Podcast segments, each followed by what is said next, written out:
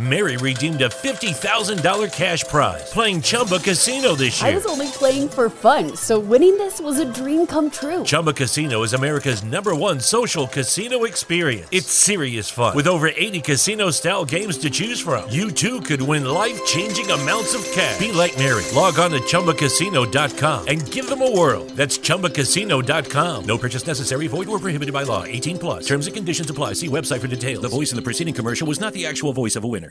Drivers, start your engines!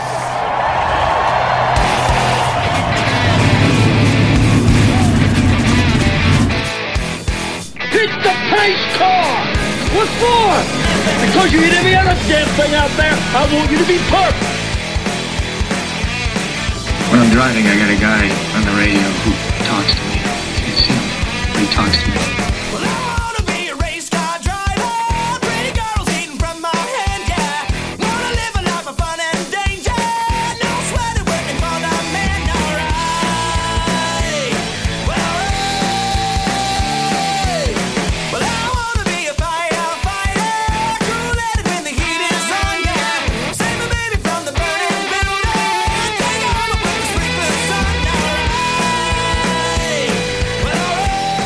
He didn't slam you, he didn't bump you, he didn't nudge you. He rubbed you. And rubbing, son, is racing. Hey, race fans, welcome to the Hoobazoo Radio Network and welcome to the Drafting the Circus radio program. My name is Frank Santoroski.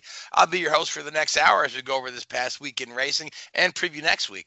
With me in the studio tonight is Mr. Gray Warren, NASCAR insider, IndyCar insider, Joey Barnes, my Formula One expert, Richard Uden, and last but certainly not, not, not least, the NASCAR correspondent at Motorsports Review, Seth Eggert. How is everybody tonight? Doing good. All right, so uh, let's knock out the headlines real quick. Um, so we had uh, out in Vegas, uh, NASCAR, their third race of the season, second race uh, in a row, won by a Penske car. This time, Joey Logano, uh, Keselowski right behind him. A Penske one two. Um, it looks like the Fords have uh, made the switch to the Mustang and haven't lost a step. The Fords were strong last year. The Fords are strong this year. Um, the aerodynamic package is something we'll talk about in a little bit, but uh, it, has got a lot of fans uh, talking. Um, the Indy cars will be in St. Petersburg this weekend, open up their season, and we will talk about that uh, very shortly. The, the only other um, headline I want to mention here is uh, Jarett Andretti, who was a friend of the show, was on our show last year, uh, made his debut in the um, Pirelli GT4 America Series, uh, the Sprint X category, and he took the class win at COTA. So hopefully Jarett will be on the show uh, again later in the season uh, to talk about how uh, how he's doing in that um, that new series he's running. So um, so Joey, IndyCar, we've had a you know, we have the longest off season, so it just seems like you know when St. Pete comes around, uh, the anticipation just builds and builds, and and you know we're you know running out of things to write about in the off season. We previewed every track, previewed every driver. We've talked about every change. You know, we've talked about every new sponsor, every every new gimmick on the car. But we're finally going to get to talk about a race. Um, which is coming up. So, as I look at this thing, you know, St. Pete's, uh, it's a great event. It's been the season opener solidly since um, every year since 2011. Uh, it first appeared on the, the IRL schedule in 05. Uh, it was previously a CART event in 03. Uh, so it's uh, it, it's had the staying power. Uh, it draws a good crowd. It's a it's a street race with a festival-like atmosphere, um, and that season opener status just makes it a pretty amazing event. But as I look at this thing, I, I really feel like we've got a pretty exciting crop of rookies um, that that we're going to see this year. Um, you know, last year we had, but you know, just a few rookies, and for the year before we we just had the one. Uh, so, but we've got uh, you got guys in top rides. So, which of these rookies are you most looking forward to? Um, and do you think that we can expect the best result from at St. Pete? I mean, that's man, that's a loaded question a little bit. Um, uh, I'm sorry. I mean, how can you not like the crop of rookies we got in? It's a little bit of everything for everybody, right? I mean, you've got somebody like Santino Ferrucci, who has a little bit of a controversial background, who's still young, poised, trying to get himself together to to make a good run at this and, and back in America after a lot of time in Europe. trying to like maybe revindicate uh, his name a little bit. Uh, obviously fast. Can he put a race together and do things? So that's always something to watch. Uh, RC Enerson was great a couple of years ago, uh, just in his few appearances, and it looks like he's going to have an opportunity, maybe potentially, to get a crack at a few things. He was good in testing, and I'm hearing that they're trying to put some things together to to maybe make a season run out of it, not a full season, but at least a partial. But um, you know, the one on on a lot of people's mind, Marcus Ericsson, coming over from Formula One, running with Sauber he was pretty pretty quick at COTA. Um, his acclamation to Schmidt Peterson, Arrow Schmidt Peterson Motorsports, got to get that in there with that name correction. Uh, you know, I'm interested to see what he does. But we go from literally no Swedes to now two, with the second being Felix Rosenqvist, and he's on everybody's mind. Being now Scott Dixon's teammate, they've been trying for a couple of years now to get him acclimated into that seat, and uh, he's just absolutely stunning quick everywhere. And if there is a place in any series that he's going to do really, really well and really shine, it's going to be street courses like St. Pete, like Long Beach, Toronto, etc. So, um, and then not to mention, you know, you've got Colton Herta, you know, second in Indy Lights last year, comes in second generation driver, and uh, he led testing for three out of the four sessions it's exciting to see what he can do. And uh, Ben Hanley uh, with Dragon Speed. Dragon Speed comes over to run five races this year. Uh, looking at a full time effort by 2020. He's a little got a little age on him compared to a lot of the rookies. Everybody's looking for that young, you know, hot shoe that's in the in the 20 young 20 range. He comes in at 34, but um, you know, really good experience. Renault Formula um, Young Driver Program uh, applicant there, and also did some stuff in uh, 3.5. He was runner up, uh, I think it was 2007, if I remember right. So, um, yeah, there's a lot to like as far as the rookie class goes. Um, I don't know if any of them are going to go out there and win in St. Pete. If there is, I'll probably say Rosenqvist, but I think that he gets his first one at Long Beach, honestly. So, um, yeah, but a lot to like with this with this year a lot to like this year. And, and if you look at the uh, the uh, the entry list for St. Pete, we'll have 24 cars starting. You know, we've uh, we've been used to having 20, 21 cars at every race, other than Indy. You know, and we've we've used you know we've been used to uh, them having to drum up some. Uh, some some people out of the woodwork to make sure we get to that 33 at Indy. But you know, this year we've got 24 this race. You know, we'll have we'll have at least 21 cars at every race. But uh, the number of part-time entries with uh, with various spots around the schedule there, um, we're going to see bigger fields, and and we may see as many as 37, maybe 38 cars attempting you know to get to get those 33 spots at Indy. So that'll be that'll be interesting when that time comes around. So, but there's a lot of stability in in some of the teams here that that are going in with very little changes. We're on the second year with the Universal Aero Kit. You know, we've got a lot of teams coming back with the exact same lineups, right? We've got you know Andretti Autosport, same same same lineup of drivers. Um, Penske, same lineup of drivers. AJ Foyt, same lineup of drivers there. So you, you got a lot of uh, a lot of consistency uh, where we can look at look at last year and see who was doing well last year and and who can build on last year and and who really needs to improve from last year. And I, I think one of the guys that really last year was was kind of coming back into his game after a bit of a slump was Ryan Hunter-Reay. And, and again, St. Pete is uh, the type of course that you know that, that suits his driving style quite well. So um, I, I, think Ryan's in for a really good year this year. You know, of course, all you know, all the eyes are on Rossi, all the eyes are on Dixon.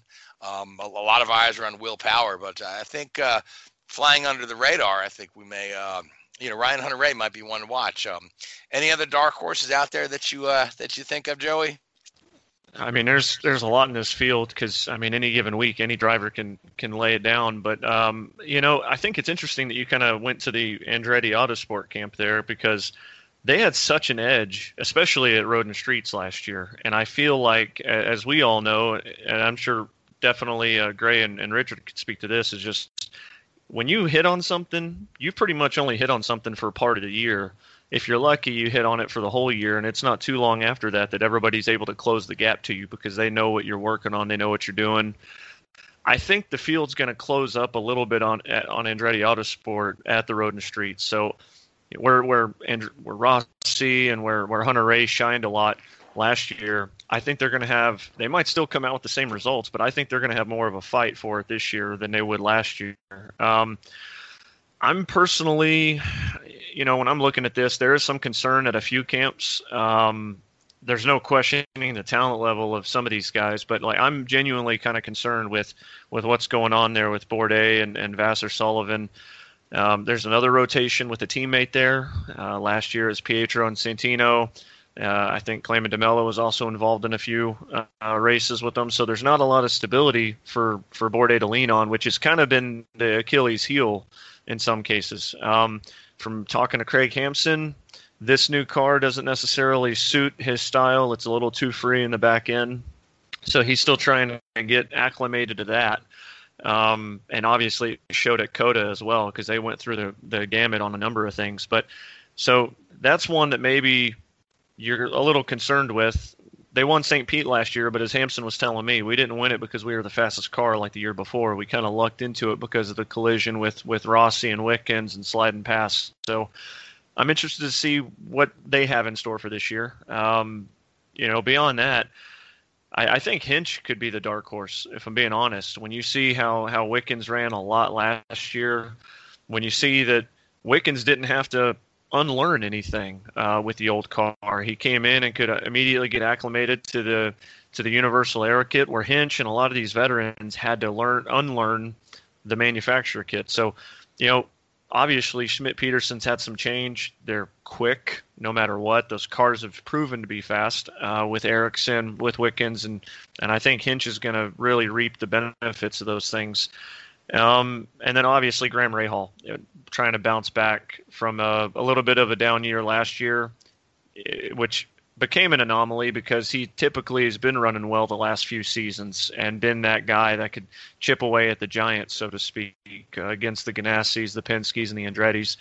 You know, Rahal Letterman's been the one that could stand toe to toe, but expanding to a two car team in the Universal era hadn't proven to be too beneficial. So we'll see if they can get it righted in year two with uh, with the two car team and with the aero kit. But um, you know, I don't know if you consider I, I don't know if you would consider him a dark horse, but um, I, I would consider probably looking at this year. I think Will Power's the favorite, um, and for a lot of reasons. Uh, you know, you look at last year, he probably had what seven races that went by the wayside because either mechanical failures or driver error. Um, you know, he ended up winning three races. I think he had seven, six or seven races where he finished 18th or worse, and he still finished third in the championship. So, you know, he, he rattled off three of his last four races were were podiums, including that win at Gateway. And I think that now that he's getting acclimated to this universal aero kit, I'm hearing a lot of positive things about how testing's gone for them, not just at COTA a couple weeks ago, but at Sebring.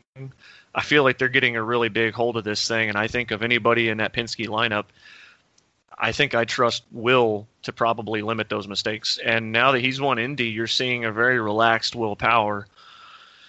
I mean, that could be dangerous, right? Because he's not feeling the pressure himself. So um, yeah, absolutely. It's funny. It's funny you should mention Will Power because I was thinking about this earlier today.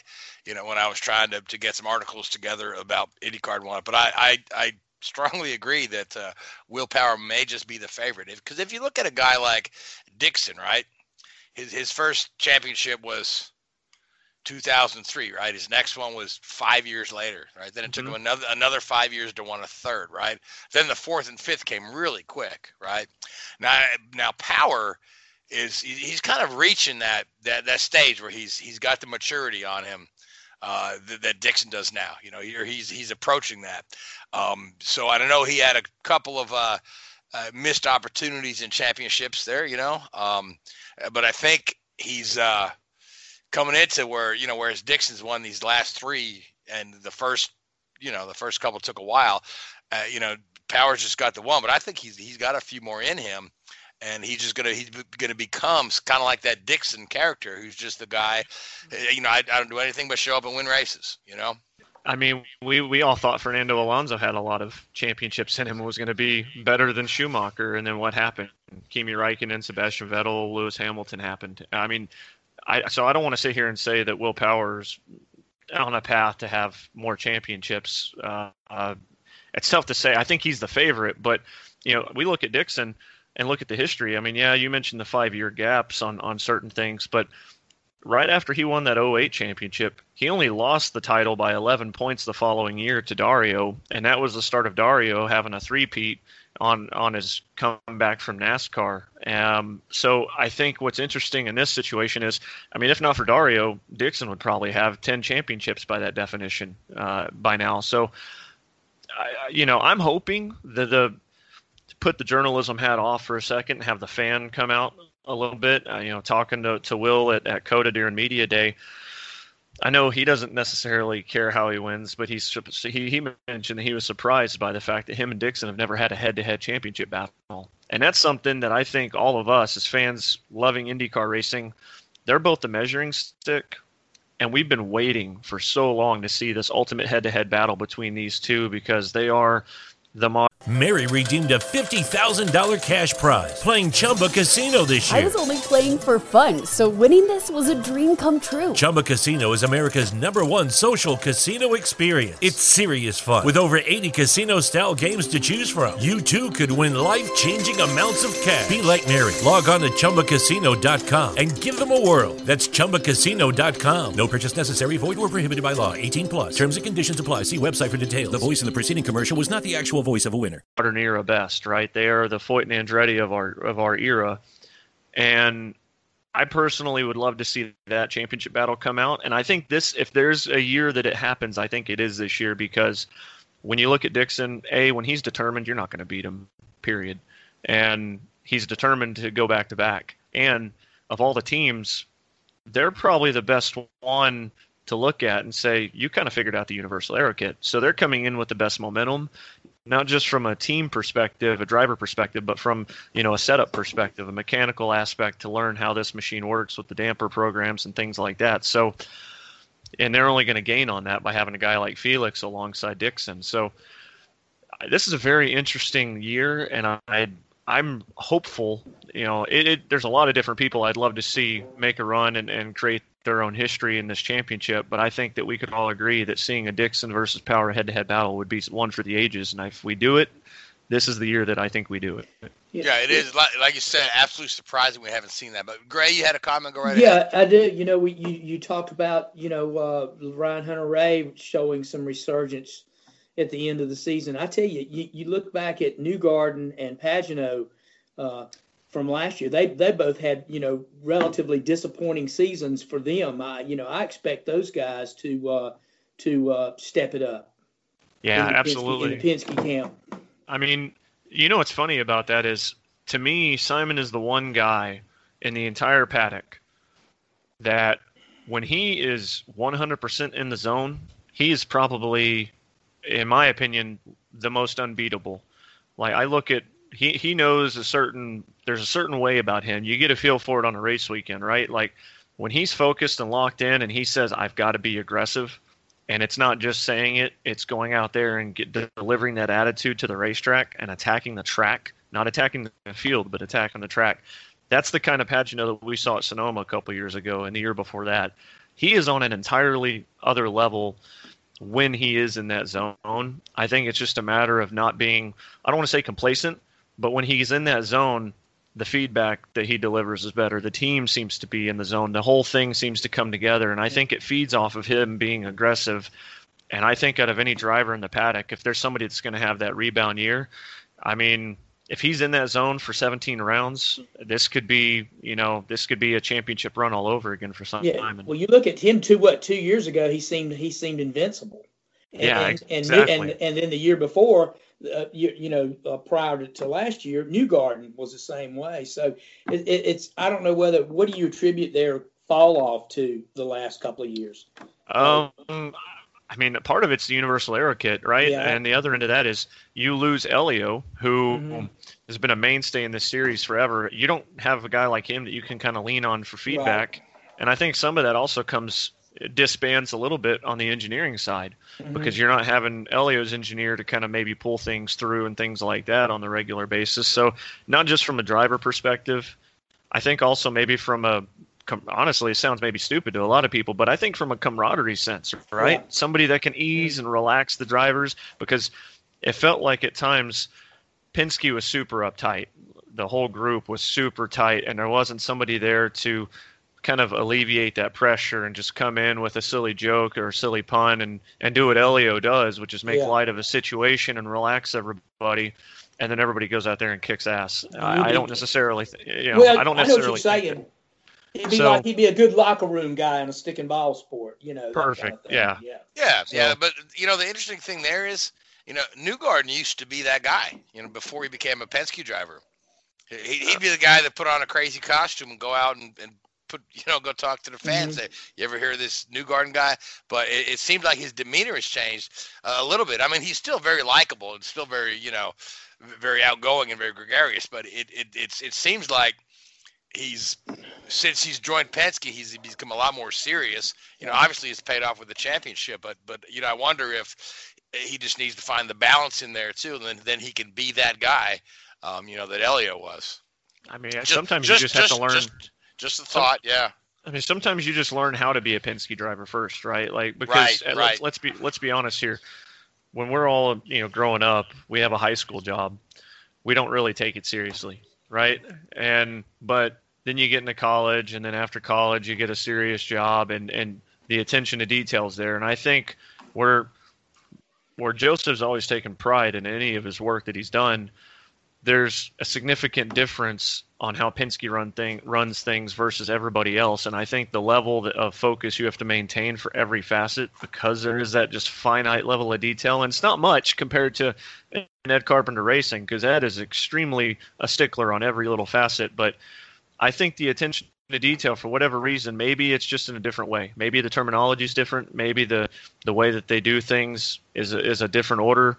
But for whatever reason, yeah, like you said, there there's a little bit of a difference with Josef, and I think it's because he's not as raw as he was. He's in this. He knows the opportunity he has in front of him, and he's just as about as polished as you can be. Um, which, you know, some fans like a little bit of rawness, and some some people prefer the polish. You know, some people like Jimmie Johnson, some people like Dale Jr. It really just depends on on what you prefer there. And at the end of the day, you know, he's championships are usually won by guys who are more polished and are attention to detail oriented, and I think that's why you see that kind of attitude portrayed uh, out of Josef over the last couple years. Yeah, well, you know, Penske's the benchmark in in in IndyCar, so yeah, I can understand that. Well, before we move on to uh, talk about um, you know some of the other racing series, NASCAR, Formula One, hey, you know the one guy who's been getting a lot of uh, talk about championship favorite that, that we haven't really talked about in depth is um, young Alexander Rossi. Mhm. Um, yep. So he's uh, a lot of people are pegging him to be a favorite based on uh, uh, you know he, he that championship would have been so much tighter were not for a couple of mistakes on his part there. Um, so do you do you feel Joey that uh, you know Rossi can continue um, you know off the breakout season he had last year? I guess the better question is: is do you feel like Alexander Rossi is the type of driver to actually regress? Because I, don't think he is. I, I think I think that's part of what makes this series so good is that you're looking at guys that just continue to find ways to improve on their own game, and they raise each other's levels to ridiculous heights. And Rossi's no exception, right? Like coming over from F1 and turning this into a, a lifestyle now. He was one of the few people I was concerned with in transitioning from the manufacturer aero kit to the universal aero kit, just because you know once you learn something and you were already a rookie uh, for for a couple of years with it, you move over and, and you have something brand new, and so that that difference of feel could totally just throw a wrench in everything, and he handled it beautifully, and I so I think you know he could definitely be a guy that competes. I think the kicker here is is he going to continue to be the guy that does things like Detroit or you know where where he you know running somebody down and for whatever reason just overshoots a corner randomly in the chase you know? Is he going to be a guy that is so dependent on that trust? Like Indy we saw a ridiculous pass on the outside on a restart where he passed like seven cars that just that's not just talent out of him that takes a lot of trust out of the drivers that he's passing to not try to move up a half a lane to block the air from him and send him in the marbles. So, is he going to be raced differently from everybody, and how's his reaction to that? So, I don't necessarily think um, I don't know how to word this without it sounding really bad, but I think yes, he's a championship threat, bar none. I think he could win at any racetrack. He's like Will Power and Dixon. He's a guy that you look at every single week as a, as the benchmark to go up against, right? But I, I question if he has the willpower syndrome of the early years where he overshoots corners, you know, gets himself into some tight spots, just small little mental lapses in a race that sometimes can cost you the victory and in some cases a championship. So, um, that said, at some point he puts it all together. Is it this year? I'm not 100% sure. All right, all good points. So, uh, last thing I want to mention on IndyCar is that uh, uh, Robert Wickens was on his social media today. Robert Wickens is going to be at St. Pete. He's going to do a. He's going to be part of the autograph session. He's doing a meet and greet there, um, and then I believe him and his fiance are going to be on Good Morning America this week as well um, to talk about the, the, accident publicly on television for the first time. So, uh, but he's making uh, great progress too in his recovery. I mean, yes, yep. He, he's he's walking with the exoskeleton, and and uh, I mean, he just I tell you what, he, he, it's remarkable. You know, from from where he was, uh, you know, what six months ago, four months ago, really. You know, right? Yeah there there's um just before we move on to the next segment i'd be i'd be bad if i didn't since we're doing a preview plug these dudes in. Um first off aj foyt racing i think they're going to be improved a little bit this year. Kanaan, that experience a little bit of stability. Matheus leist has always had raw speed. I think I think we're going to see a few good runs out of them this year, but I don't think it's going to be until probably after the 500. Maybe we get one top 10 out of them before, but I think that they're still putting some pieces together. But when they do, they could be a team that's rising towards the end of the year. Um, a lot of their focus is strictly on the 500. So uh, Tony even said, hey, we could DNF every race. AJ wouldn't care if we get an Indy 500 win. And if you remember last year, even with all the problems they had everywhere else, at Indy in particular, they were still pretty strong. So that's certainly a team to look out for towards the end of the year. But um, Zach Veach, I'm very curious to see if he can kind of load up on a very strong rookie campaign and do something in year two, or is the sophomore jinx real there? Um, Spencer Pigot and Ed Jones. Um, with Pigot, he started to show some poise. You know, I'm curious to see if he takes that next step, and it's not just certain tracks that he's a threat at uh, that they've had recent history at, uh, good history like Iowa. I'm wondering if he can put it together to get podiums elsewhere, the Mid Ohio's, the Barbers of the world. So, um, and Ed Jones, uh, that guy, he's either been in a different aero kit or a different team every single year since he's been in IndyCar. So for him, I hope he gets some good runs that can lead to some stability on both fronts because I do think he's an enormous talent. He's just so reserved that nobody ever seems to think about him, but he's a good talent, and uh, you know, with being with Scuderia Corsa, with that partnership with Ed Carpenter Racing, it's another program coming in IndyCar. It's really exciting to see. So, um, a lot of cool little you know nuggets uh, as far as that goes. And then the other one that we didn't touch on talking about rookies is Pato O'Ward. Uh, you know, kind of getting out of the the Harding uh, Steinbrenner deal. Where's he going to end up? Um, you know, talking with him a few times. Uh, I think he does end up somewhere, but I don't think it happens until after St. Pete, obviously. So, um, but I do think at COTA we see him in a car. All right, guys. Hey, let's do this before we uh, cut this IndyCar segment off. Uh, let's do bold predictions for uh, this season. Uh, IndyCar champion and Indy 500 champion. Okay, yeah. How, how about you go first, Gray? Uh, okay, I'm gonna say I'm gonna go with Rossi for the championship and uh, I'm going to say, um, oh, Indy 500. I'm going to say uh, Ed Carpenter finally beats the Jinx and and and uh, and gets the win. Uh, wow. That's that's that's bold, yeah. So uh, not not not impossible though. So, all right, Seth, you've been quiet. Uh, so d- d- bold prediction. I mean, like I don't even want to do mine because I, I wanted to win, at least see a couple races before I tell you who's going to win the. That's why it's bold. Well, that's why it's that's bold. why it's bold. You're right. You're well, right. For the championship, I'm going to go with Rossi. Okay. And for the Indy 500, speaking of Jinx, let's go with Andretti. Yeah, yeah. Have have Marco win on on Mario's the anniversary of Mario's 50th. That would be perfect. That would be perfect. I would love yeah. to see that. Now, Richard. How's it going? I've been yeah, very you quiet. Get, you get to be bold too. Oh yeah. Um, 500. Sort of taking a little bit of a lead from Gray. I'm going to go with uh, Spencer Pigot there to win that one. I think he's going to stay in that camp. I think they're always quick out there. And uh, I can see him, you know, one of those cars getting the job done this year. Uh, and for the championship, I mean, the, you know, the, the guys everybody's been, you know, pretty as you'd expect for championship. Um, I, I, yeah, let's go for my old buddy Takuma. Let's throw his name in there, see what he'll do. Takuma for the championship. I love it. Why I not? love it. Why not? Hey, you I want it bold? You know, That's there you go. bold. Yep. I was thinking Takuma could win another 500. I mean, you know, Oh, I mean, the, give him a the guy's yeah, got, so- you know, But a championship, that's bold. Now, Joey, what do you think then? Um, well, I already picked Marco to win the 500 before the year was before last year ended on our I think on our final show. So I'm not going to waver from that. Um, I think Power wins the title. Honestly, like I, it's Okay. not it's not a sexy pick. It's not a bold pick. Um, I'm It's more a solid pick. Yeah, like I'm more interested to see. Like I think we actually end up with uh, probably three first-time winners this year, um, which would be saying something on a 17 race schedule. So um, I'd be saying a lot as competitive as as competitive as if you look on paper as this season is setting up to be. I mean, we got a lot of powerful teams with a lot of experienced drivers in seats. So I mean, this could be uh, I mean, this could be a season for the ages.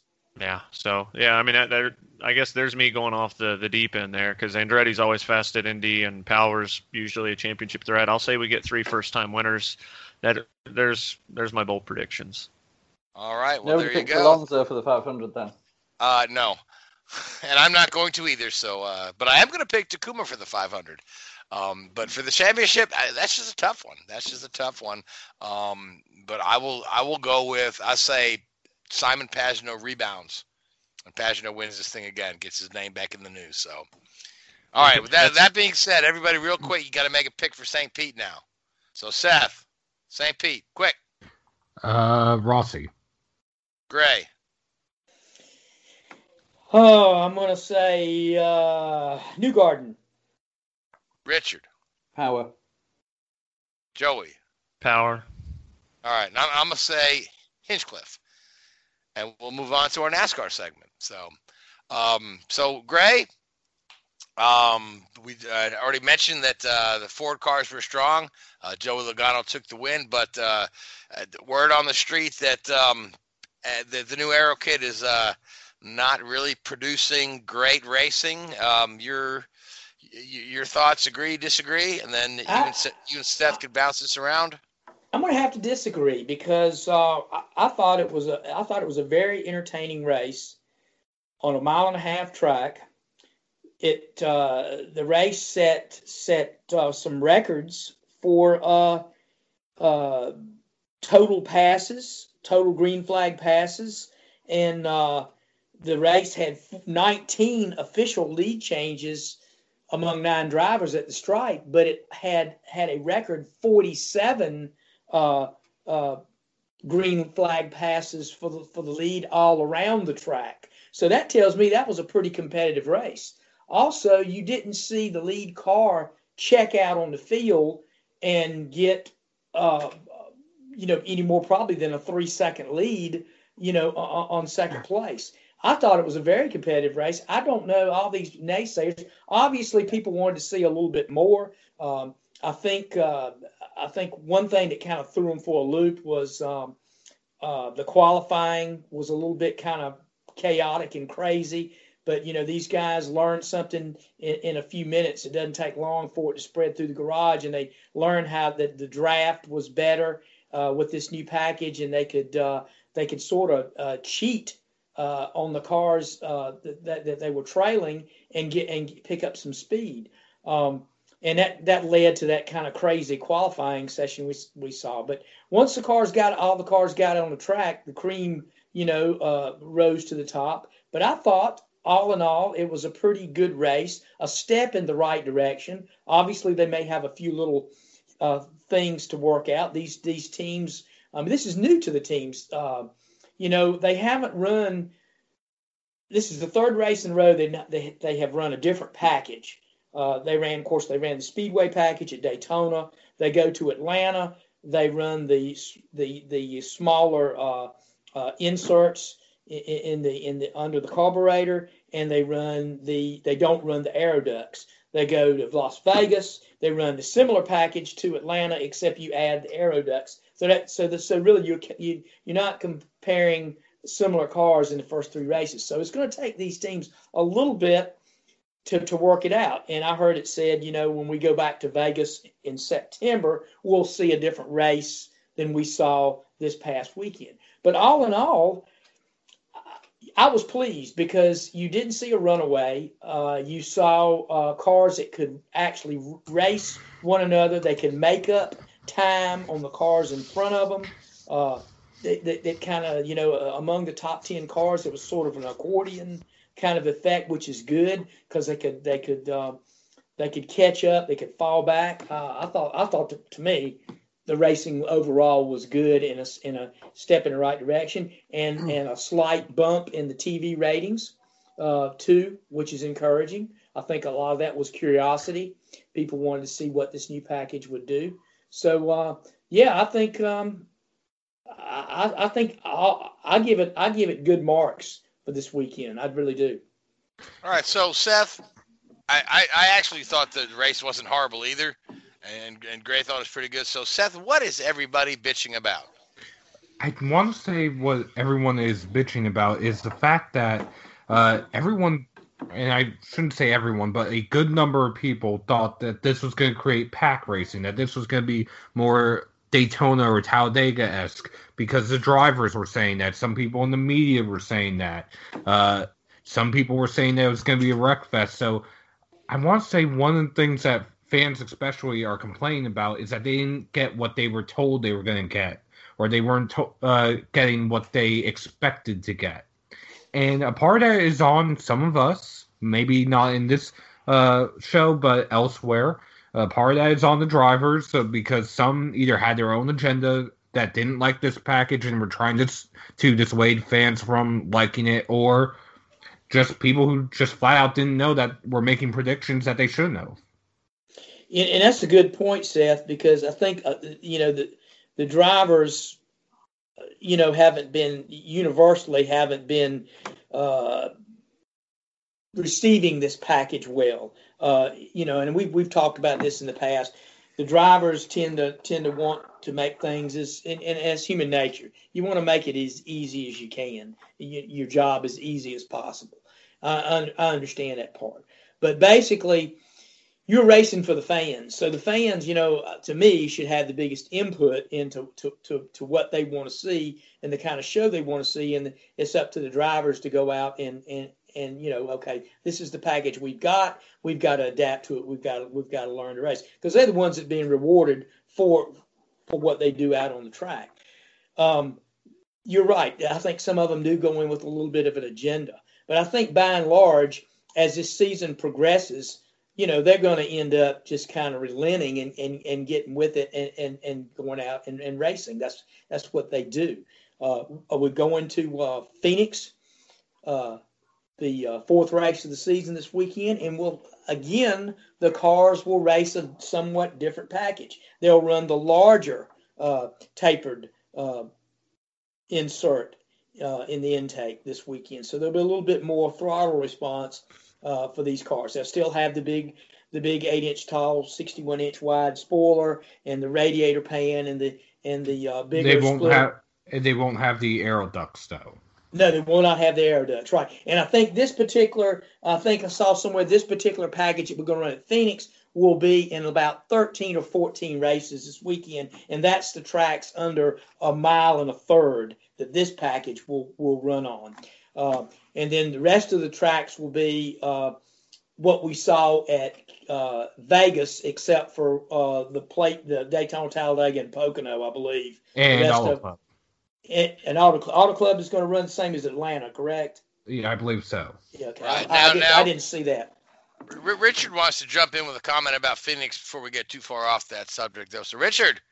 Yeah, I uh, I don't know if uh, any of you guys saw, but Goodyear sort of did the sort of I guess their pre-race press uh, article, and uh, they were um, they were warning their te- the teams on uh, on on tire pressures for uh, for this weekend with the increased downforce and increased cornering speeds. Um, you know, they're saying the tires may not last a, last a fuel run. Uh, and I think when they were they weren't just talking about excessive wear. I think we were probably talking about the sidewalls failing. So Mhm. it could be a little bit of an embarrassing situation this weekend. You know, you could be doing 20 lap runs on these tires before they start falling apart. Well, Oh gosh, hope was not not another brickyard from. that's what that's what I was gonna say. Oh, and man. also, uh, to be fair, at Phoenix, it, for some reason, it seems at Phoenix and at Auto Club, it's more pronounced than anywhere else that the teams uh, tr- are notoriously low on the tire pressures, which increase the possibility of tire failures. So I want to say it's also Goodyear trying to be proactive to try to nip that now before running into that in practice or in the race itself. Yeah, we've had this discussion a couple of times. Uh, you know, I, I always wonders like, I mean, is is it really is giving NASCAR a crap product, or are the teams just you, you know underinflating them and, and doing whatever uh, you know they want to do to it to you know, and then then you got guys like Tony Stewart who want to get on the microphone and talk about how horrible Goodyear are. But I mean, that, that's your one and one and only tire partner to the series, right? And, and you if, got if no you, choice. yeah, if you look at IndyCar, right? How often do you do you hear about catastrophic tire failures in IndyCar, right? How often do you hear an IndyCar driver say something negative about Firestone? A- And it's because the you know Firestone gives them the guidelines and they stick to it. So I, I I, think you've got to look I at just the mentality. You've got to look at the mentality of the the drivers as well, the guys that are turning around and saying these things. You know, yeah, Uh, that, that's true. That that that's a good point. I just I just sometimes I just you know. I, I- you know, like Joe, Joey says Goodyear just can't get it right, but I I don't know if it's all Goodyear or not. You know what I mean? So, Well, Well, here's the deal too. it's- The, the teams are going to try to, like Richard said, they're going to try to stretch the things out and whatnot. The putting the, the onus for using the proper tire pressure is going to really come down to the teams.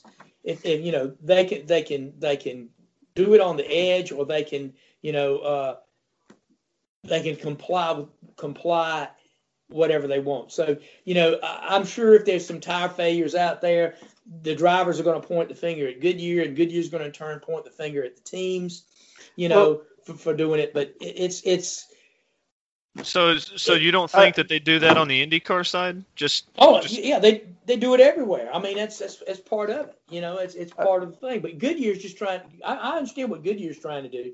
They want to But I- cover their cover their ass just to, to a to a to a degree too. But as this is just one of the unintended consequences that comes from these from rules changes in any sanctioning body. I think the pro- I think actually a portion of the blame also lies at NASCAR's door. Um, when they introduced the digital dash, what four years ago now, I guess it was. Um, The digital dash has the capability of running um, a tire pressure monitoring system, and that was due to be enforced by NASCAR the following year after the dash came on board. And then, as the teams went through testing, they realized how expensive it was going to be to actually maintain the tire pressure system. So, in terms of the, biggest expense was replacing the batteries inside the sensor which goes inside the wheel rim. Now, I don't, and it varies from week to week how many tires each team is allowed to run at the event, but that would have allowed NASCAR to police the pressures that the teams are running. So they could turn around and say, right, you cannot run below this pressure.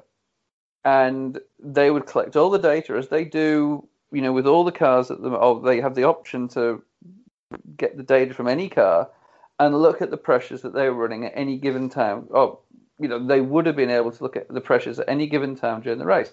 And that was also a way of policing the way teams bleed the tyres. Now, the rumours are that that was going on a little bit again last year. Um, so they they've sort of shot themselves in the foot a little bit there by mandating a system that was so expensive. And there are far, far, far cheaper systems out there that are commercially available. But they had this tie-in with McLaren, and you know they they backed themselves into a corner there. They really could have done a far better job with it, I think. I mean, I think some of the onus falls. I think a lot of the onus, personally, from from my perspective, falls on Goodyear because you know, at the end of the day, when you're not when you have tire testing, like we all knew the Camaro was coming out, for example, and we're throwing out tire. We're we're doing tire tests like they're running here at Texas Motor Speedway all day. Ironically, that's I believe Chase Elliott uh, blew one of the tires and hit the wall, um, and it cut short part of the day. At the end of the day, how can a, a manufacturer such as Goodyear not figure out a way to come up with one tire compound and you're looking at companies like Pirelli, like Firestone that are coming up with like six different ones that can be run on a on a specific race weekend at times.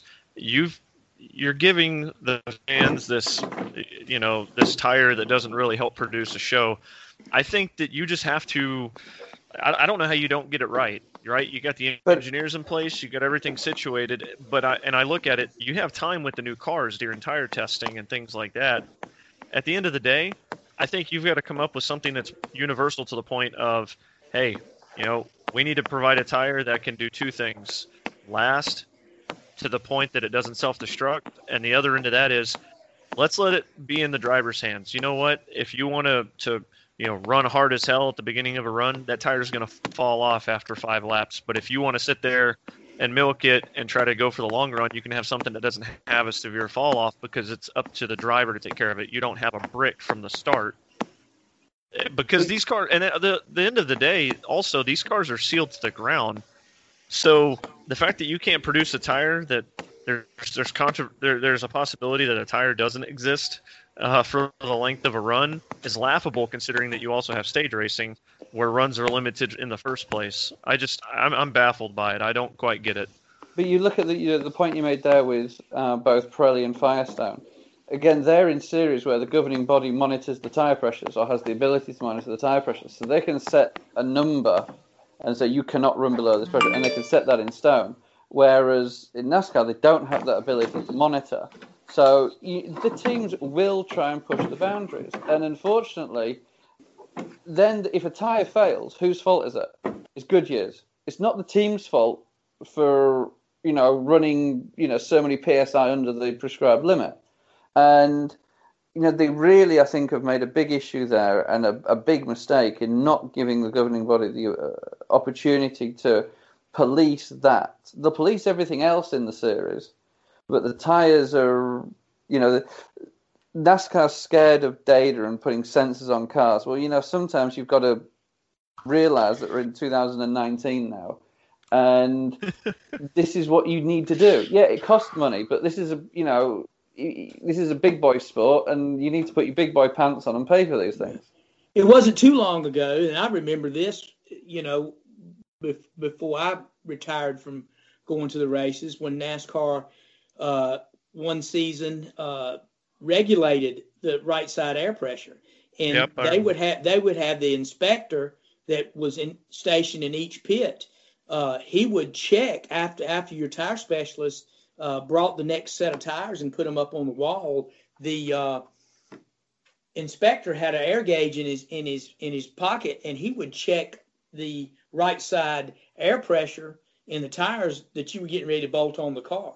And yeah, NASCAR you, did did that. I forget what season it was. Seth, you might you might remember when they did uh, that, but I, but, I want to say it was about five or seven years ago, something yeah, like but that. Maybe it, I was still I was still still in the pits then, so it had to be 2008 or or 2007 so about, somewhere along so about there. 10 to 11 years ago then. Yeah, and NASCAR did that for a season. Uh, but that would, requires uh, that requires 40 inspectors. Exactly, and that's when they used to have an inspector in each pit or an inspector for every two pits that he could do that he could easily do that. But yeah, you couldn't do that now. But um, um, well, but they yeah, could. They just have to employ more people, and that's exactly, exactly. But yeah, NASCAR has done that in the past, so that's not. Uh, you know what? You know, that's certain precedent. You know what's funny to me though is we, we come across a situation where, you know, once every couple of years we're hearing Goodyear's contracts up, and there's all this speculation and all those rumors. So who's gonna who's gonna be maybe that bidder? Who would want to deal with this kind of headache? Well, I've been quiet for most of this tire conversation. Um, we're actually in 25 years removed from NASCAR's most recent tire war between Goodyear and Hoosier. There's a documentary of it on YouTube, but point is, uh, that tire war, uh, there was a lot of finger pointing as to uh, both sides uh, making tires that were very fast but not durable. Some that hurt drivers, some that, according to some, played a role in the fatalities of some drivers. I lived through it. I know. I remember. I remember it like it was yesterday. Yep, I remember it well. And just sitting here, granted, I I was too young to remember that, but sitting here looking at that now and looking at the way the drivers are still today, I don't remember watching older races prior to that in which drivers were openly uh, calling out Goodyear. I don't know if maybe that had uh, that was a turning point that allowed drivers to call out the tire manufacturer or not, but you can't help but think about it. Yeah, but you're right. But here's here's the, it's a, it's a, it's a double edged sword. The drivers want the fastest tire, you know, and, and as long as it's faster and they can set and they can be faster and they can set on the pole, they're fine until something happens. And then when something happens, that's that's the other end of it, you know. So they want the fastest tire. Sometimes, you know, th- that's that's the thing that that's what led to that to that tire. Um, Ward Burton set set a qualifying record at Charlotte that stood for what 15 year 15 or more years until they repaved the track or something when he when he qualified on Hoosier tires uh, there. So I mean, you know, it was a long standing uh, uh, record uh, speed record uh, at Charlotte. But uh, yeah, it, it, it's crazy times, and you don't we don't really want to get in a in a tire war. I think NASCAR learned a lesson from that, and you know they would. Um, they would, you know, they would they would send out, they would get people to bid on it, but they would only accept a single bid on it. It wouldn't be multiple, uh, multiple manufacturers involved in it. Yeah, I, I agree. I'm I'm not a fan of multiple manufacturers in the series this day and age. So, but anyway, we need to move on. Um, take another topic now. Um, Seth, um, let's talk about the uh, really quickly trucks and Xfinity. Well, in trucks, uh, once again, it was the Kyle Busch show. There isn't much else to that. Uh, Kyle Busch led 110 laps, uh, won the race. Uh, he really didn't have much competition, if at all, in the truck series. Uh, otherwise, it was an uneventful truck race. Uh, for the Xfinity series, however, uh, Kyle Busch had to start from the back, er, and uh, quickly got to the lead. Had to go to the back after a loose wheel. Was at least one lap down, in danger of going two laps down when there was a caution in the second stage, allowing him to get the free pass. He worked his way back up to the lead, ended up staying there and won. But it wasn't without competition from his teammate Christopher Bell and RCR's uh, Tyler Reddick. Unfortunately, on the uh, first overtime attempt, the two of them made contact, setting off a multi-car accident. Their cars were destroyed. Zane Smith, uh, his car was destroyed. Same with Austin Cindric. Uh, and Kyle Busch walked away with it from that point. All right. Now, speaking of trucks, um, our friend Natalie Decker is going to test, do her second test with the, is it, is The W W series. W series, right? Yes, not Formula W was the original. It's just W series. W series, yeah. Now this this series has generated a lot of controversy. Uh, you know, there, there are folks who think it's a great idea, and there are other folks, uh, notably, uh, uh, you know, uh, my good friend Pippa Mann is one of the uh, larger detractors of this, saying that did, that they do not need to segregate female racers into their own series. That, that, that they should, you know, allow them to race against race against the boys. So, uh, but uh, Natalie seems to be 100% behind this, huh? So uh, I know you had a, a chance to speak with her. So, uh, so yeah, it's just. I mean, what are your what are your thoughts on? It, it's Just an real inter- quick, 'cause we need to spend a little time for Formula One. it's a, it, it's an interesting idea. I'm trying to be open minded to it. Uh, when I first heard about it, I wasn't keen on it. After talking to Natalie and uh, just listening to her, especially about the fact that, and I, this wasn't in any of the press releases, it's a free ride for all the women involved from the 54 applicants to now the 28 that are going to be testing to the 18 that are going to be competing. It's a free ride. They don't have to pay for it. Uh, and the champion of the series gets five hundred thousand dollars, and in total, the entire series, it's a one point five million dollar purse that's going to be spread out between the eighteen drivers. Uh, so it's an interesting idea. I don't know how long it's going to be around because I would think that once they start getting some of these women into uh, other series, that this idea might not be needed at some point in the future. So who, who's bankrolling all of this? That's actually a good question. Yeah. Uh, we don't know, huh? honestly, uh, I wasn't able to find out. Uh, Natalie had mentioned that the CEO was there in Austria during uh, the selection process, but looking at the W Series website, it doesn't actually list who the CEO is. Interesting. So, Hey, oh, let me, let me inject one point in here too, uh, in a somewhat related thing. You're talking about the uh, about the about the females. I saw where the uh, the all female entry uh, cat sponsored entry that raced in, in the 24 hours of Daytona, the Rolex 24. Their entry was denied for the 24 hours of Le Mans. Did y'all? Did anybody see that this week as well? I did not see that. What was the reasoning for denying their entry? I did not. I didn't see the reasoning. I just saw where the uh, and really didn't see much of a reaction on it, other than that you know that the team principals uh, expressed their disappointment, but uh, their um, it, it it was that entry was just denied for, for for some reason or another. I don't know why. We'll have to look into that and revisit that next week. Yeah. Yeah. So. And one more real quick thing uh, while we're on the topic of uh, female racers. Hailie Deegan won the season opener for the K&N West uh, at the Las Vegas dirt track, another bump and run victory on the last lap. Uh, she is now not only the first woman to win uh, in NASCAR competition as far as the K&N Pro Series, but is also the first woman to ever lead the championship in either the K&N Pro Series or any NASCAR series from the home track level as far as K&N is concerned and up. It's an amazing uh, feat for her. I hope that she could. And that was a pretty exciting yeah. finish to that race. I saw some of the some of the highlights, and I believe she beat was it Parnelli Jones's Yes, the grandson? Jagger Jones. Yeah, but beat his beat his uh, grandson in, in a very uh, exciting finish.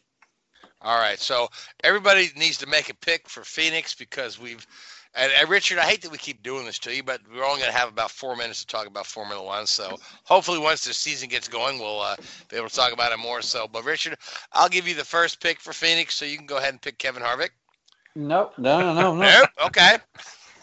Ryan Blaney. Penske All right. the sweep. They And, booked their uh, ticket to the playoffs. All right, fan. Yeah, yeah. Uh, Joey. Suarez. All right, Seth. Logano. All right, and I'm gonna go Kyle Busch. So, uh, Richard, Formula One, um, the preseason testing at Valencia is all behind us, um, And uh, Barcelona. and Barcelona. Yeah, Yeah. yeah. Richard, take us through Formula One. Gray, Gray Well- did you not get a pick? I'm writing it in right now, but I'm going to pick Harvick. No brainer. No brainer, no brainer. Yeah, I, I'm sorry, Gray. I didn't mean. That's I all right. No, I problem. I was typing it in. All right, so Gray, you get Harvick, so uh, you have the bragging rights for next week. So, uh, Richard, Formula One, uh, Paddy Lowe is in the news. Yeah, Paddy Lowe is on a um, leave of absence from, from Williams. There's been a lot of talk going on there. Obviously, where the, their delayed arrival at pre-season testing has, has probably um, hindered their preparations. No doubt. I mean, they've probably lost. It was about thirty percent of pre-season testing, so that's um, that was a big blow to them. And there's obviously a lot of finger pointing going on there. The guy, you know, comes with a great resume through you know successful career with McLaren and Mercedes something's just not working out from Williams. Um, is it the people he's got around him? Is it the financial side of things? You know, I know for a fact there are very, very, very, very skilled engineers working there. Um, so I don't think it's that. I think it's more of an operational thing. Um, and you know, to a certain extent, they've sort of lived on past glories for too long. So they need to, you know, move on from there, and, and maybe this is part of it. Get some new and exciting talent, and you look at the history of the technical director role that Paddy has at Williams. It's, you've probably got to go back to Patrick Head until you've had a you know a, a, really really top guy in there. You know they've obviously had Paddy and Pat Symonds and Mike Coughlan and guys like that there, and none of them have really hit the targets that were expected of them. Um, so it's a shame, but hopefully again, it's all a process for a team like that. You know, it, it's evolution rather than revolution these days. Um, other news on the Formula One front, I think everybody's just getting ready for Australia now, seeing where people are going to be.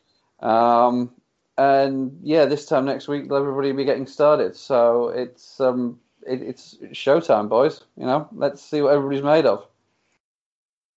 Absolutely. So the season opener is on the twenty fourth. Correct. Yeah. So week week on. I think it's actually early hours of Saturday. I think I think the race time is about one o'clock, two o'clock in the morning U.S. Right. time. So so it's a, it's the same weekend as uh, the, the IndyCar will be at COTA. So that'll be that'll be a pretty fun weekend. Yeah. Uh, watch all that. Yep. So. All right. So um and and who do you who do you like for the season ro- season opener? And I know we got uh, just yeah we're not going to go around and make, make a pick, but uh, you know after looking I at mean, those Ferraris look strong, don't they? Um, I mean, I, I still think that I still think they have the edge. I know there was a few thousandths of a second in, in practice times, or you know, come the end of uh, pre-season testing. But you know, the track changes, temperatures changes, tires change. You know, there's so much going on there. You have to you, you take that with a you know what it's worth. Um, I mean, So hey, just- let's let's let's go for Charles Leclerc. Let's say you know he upstages Vettel at his first race, and all uh, right. Vettel gets um, you know boxed out there. And yeah, Australia is March 17th. I'm getting my date. March date. seventeenth. Yeah, I'm, I'm just seeing that in the notes there. that We we were a week, Week off. on Sunday. Week on Sunday. All right, so sweet. So we'll, we'll have IndyCar opener uh, this weekend and next weekend Formula One opener. So we are out of time. So I want to thank each and every one of you, Seth Gray, Joey Richard. Um, I want to thank all you folks that listen. I want to thank the Whoobazoo Radio Network and iHeartRadio. And um, guys, we'll talk to you in a week. Good night. W-H-O-O-B-A-Z-O-O, that's Whoobazoo.com. Enter website, enter website, enter website, enter website. Mary redeemed a $50,000 cash prize playing Chumba Casino this year. I was only playing for fun, so winning this was a dream come true. Chumba Casino is America's number one social casino experience. It's serious fun. With over 80 casino style games to choose from, you too could win life changing amounts of cash. Be like Mary. Log on to chumbacasino.com and give them a whirl. That's chumbacasino.com. No purchase necessary, void or prohibited by law. 18 plus. Terms and conditions apply. See website for details. The voice in the preceding commercial was not the actual voice of a winner.